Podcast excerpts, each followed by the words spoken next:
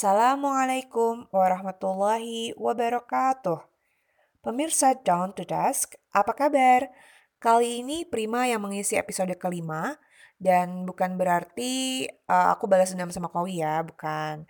Tapi lagi ada yang pengen di-share dan kalau kemarin Kowi sudah berbagi tentang inspirasi yang dia dapat dari Asian Games, kali ini aku mau kasih refleksi aku. Berhubung setiap tahunnya aku selalu bermuhasabah diri, terutama menjelang ulang tahunku.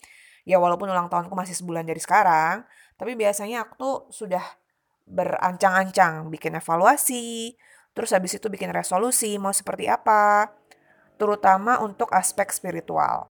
Nah, ada satu bab di bukunya Yasmin Nogahed yang berjudul Reclaim Your Heart.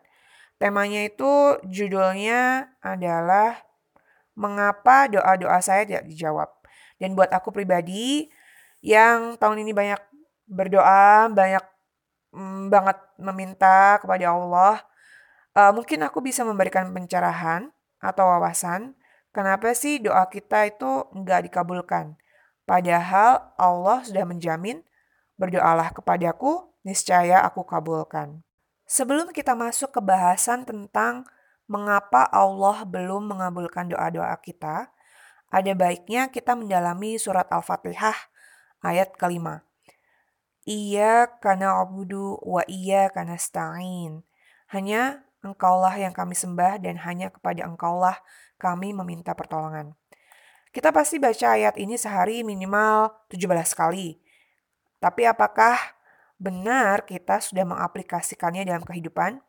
Karena at least ada dua perkara yang disebutkan dalam ayat ini. Yang pertama, mungkin memang benar Allah itu kita anggap sebagai Tuhan kita. Tapi apa iya sih uh, Allah ini juga sesembahan kita? Jangan-jangan kita menganggap Allah sebatas Tuhan saat kita sholat aja.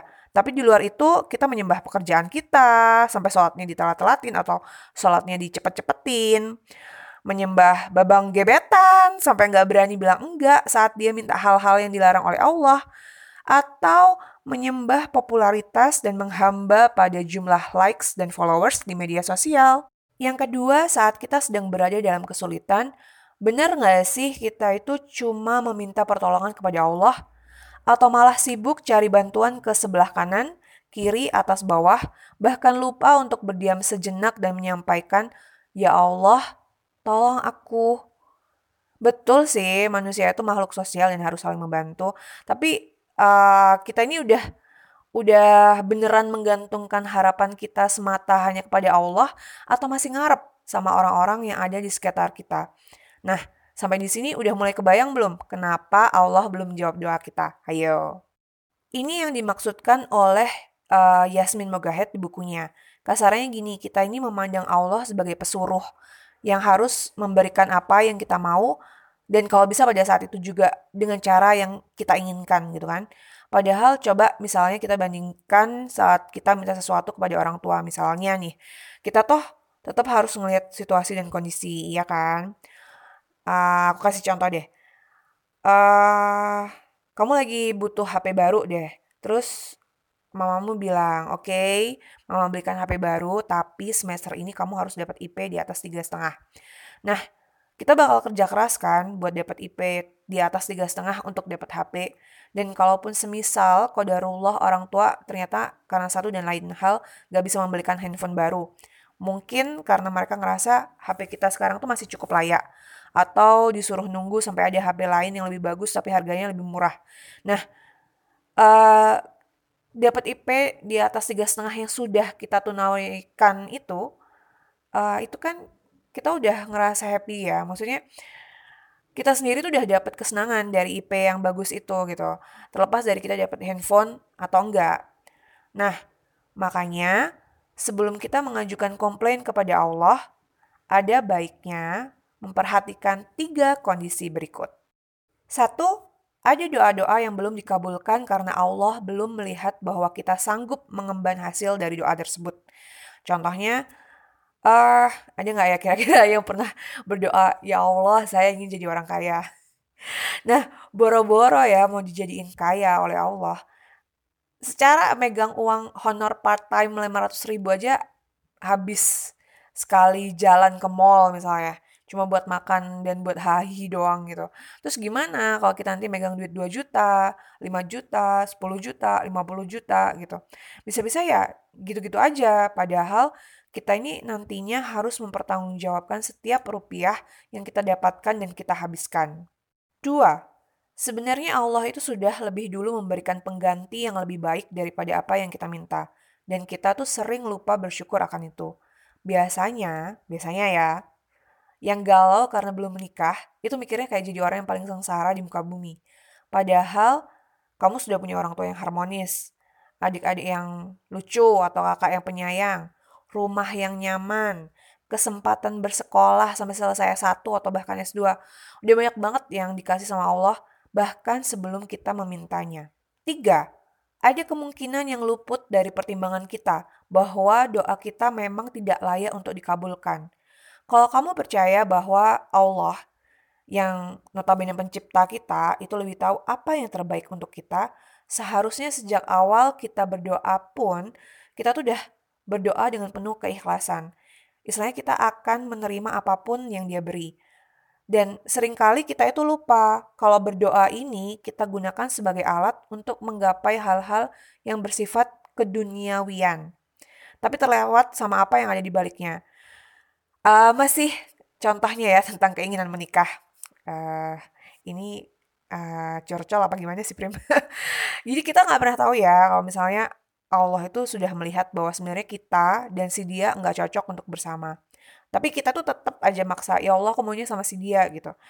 Dan kebanyakan dari kita itu cuma berdoa uh, agar dinikahkan dengan si dia, tapi nggak mikir, kenapa sih harus menikah? Kenapa sih harus sama si dia dan bukan sama yang lain? Jangan-jangan kita tuh pengen menikah karena pengen menghiasi feeds Instagram dengan foto-foto yang cantik dan memukau, tapi lupa kalau menikah itu ibadah seumur hidup yang bertujuan untuk mengenapkan separuh agama. Jangan-jangan kita pingin sama si dia karena dia ganteng, that's all. Tapi pura-pura lupa kalau dia itu sebenarnya nggak memenuhi kriteria calon imam akhirat dan dunia. Salah satu doa yang paling banyak aku minta ke Allah sejak tahun 2011 itu menyangkut tentang pekerjaan dan lanjut S2. Soalnya kalau ngelihat temen-temen ya, uh, mungkin kayak mereka tuh enak banget gitu uh, dapet kerjaan di perusahaan yang mapan, uh, kerjaannya juga mentereng gitu, atau ngelihat teman-teman lain yang dapat beasiswa S2 di luar negeri, terus bisa jalan-jalan lucu tiap akhir pekan kan iri ya. But finally today uh, I can look back and praise Allah that He is indeed knows what's best for me. Toh pada akhirnya alhamdulillah aku tuh punya pekerjaan yang uh, memberikan aku kesempatan buat berkembang secara skill. Terus somehow kerjaan-kerjaan aku itu selalu apa ya selalu enak juga pada akhirnya gitu. Dan uh, yang mungkin aku bisa dapatkan yang nggak teman-temanku dapatkan itu adalah aku dapet orang-orang atau rekan-rekan kerja yang percaya kalau aku itu bisa melakukan perubahan. Dan untuk S2 sendiri meskipun aku cuma tanda kutip uh, alumni UGM alhamdulillah itu pun dapat beasiswa dan instansinya itu menawarkan beasiswa yang berlaku seumur hidup kalau-kalau suatu hari nanti aku mau lanjut S3. Jadi dari pengalaman ini aku tuh belajar kalau Allah sebenarnya hanya hendak menguji aku. Aku ini serius gak sih sama doa-doa yang aku minta? Aku serius gak sih buat nunjukin bahwa aku akan berkomitmen saat doaku itu dikabulkan oleh Allah. Dan yang paling baik dari semuanya itu dari perjalanan hidup aku, ternyata aku tuh gak pernah sekalipun ngerasa kekurangan. Pas baru mulai kerja, hmm, waktu resign dari kerjaan untuk sekolah lagi, waktu dana beasiswa berhenti karena memang udah waktunya, aku tuh selalu ngerasa cukup gitu loh. Artinya apa? Artinya Allah tuh sudah mengabulkan doa-doa aku dan itu tuh melampaui apa yang aku minta. So now it's time to change our mindset. Ubah cara pandang kamu terhadap Allah dan doa, bahwa idealnya itu Allah adalah tujuan, dan doa adalah sarana mencapai tujuan. Jadi bukan sebaliknya. Uh, kayak pernah nggak sih kamu berpikir kalau kewajiban berdoa itu sendiri, itu karena Allah itu merindui kita untuk menemuinya. Jadi Allah mewajibkan, bukan mewajibkan sih ya, eh mewajibkan sih, menganjurkan kita untuk berdoa, untuk meminta kepadanya, karena Allah itu pingin denger kita berkeluh kesah sama dia. Sampai satu titik kita tuh pasrah, terus kita tuh akhirnya menutup doa kita dengan kalimat, Ya Allah, aku percaya bahwa apa yang engkau tetapkan adalah kebaikan bagiku. Last but not least, aku mau bacain surat Al-Baqarah ayat 186 yang terjemahannya seperti ini. Dan apabila hamba-hambaku bertanya kepadamu tentang aku, maka jawablah bahwasanya aku adalah dekat. Aku mengabulkan permohonan orang yang berdoa apabila ia memohon kepadaku. Maka hendaklah mereka itu memenuhi segala perintahku dan hendaklah mereka beriman kepadaku agar mereka selalu berada dalam kebenaran.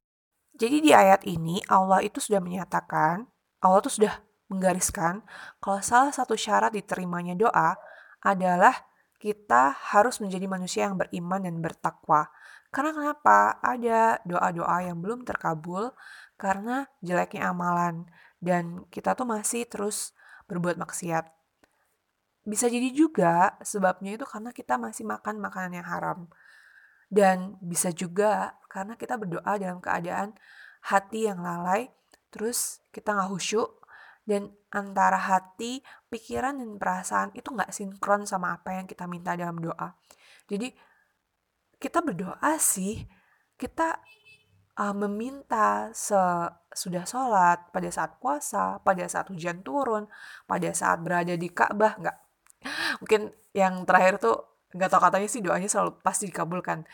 Uh, but, tapi pada saat kita mengucap doa, pikirannya tuh ke mana? Masih mikirin PR, masih mikirin kerjaan. Jadi kita kita ketemu sama Allah aja, itu tuh kita nggak berfokus pada itu gitu loh.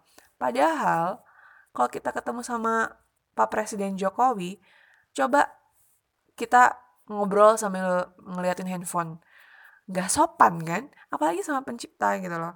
Nah, mungkin karena itu juga doa-doa kita itu belum dikabulkan sama Allah.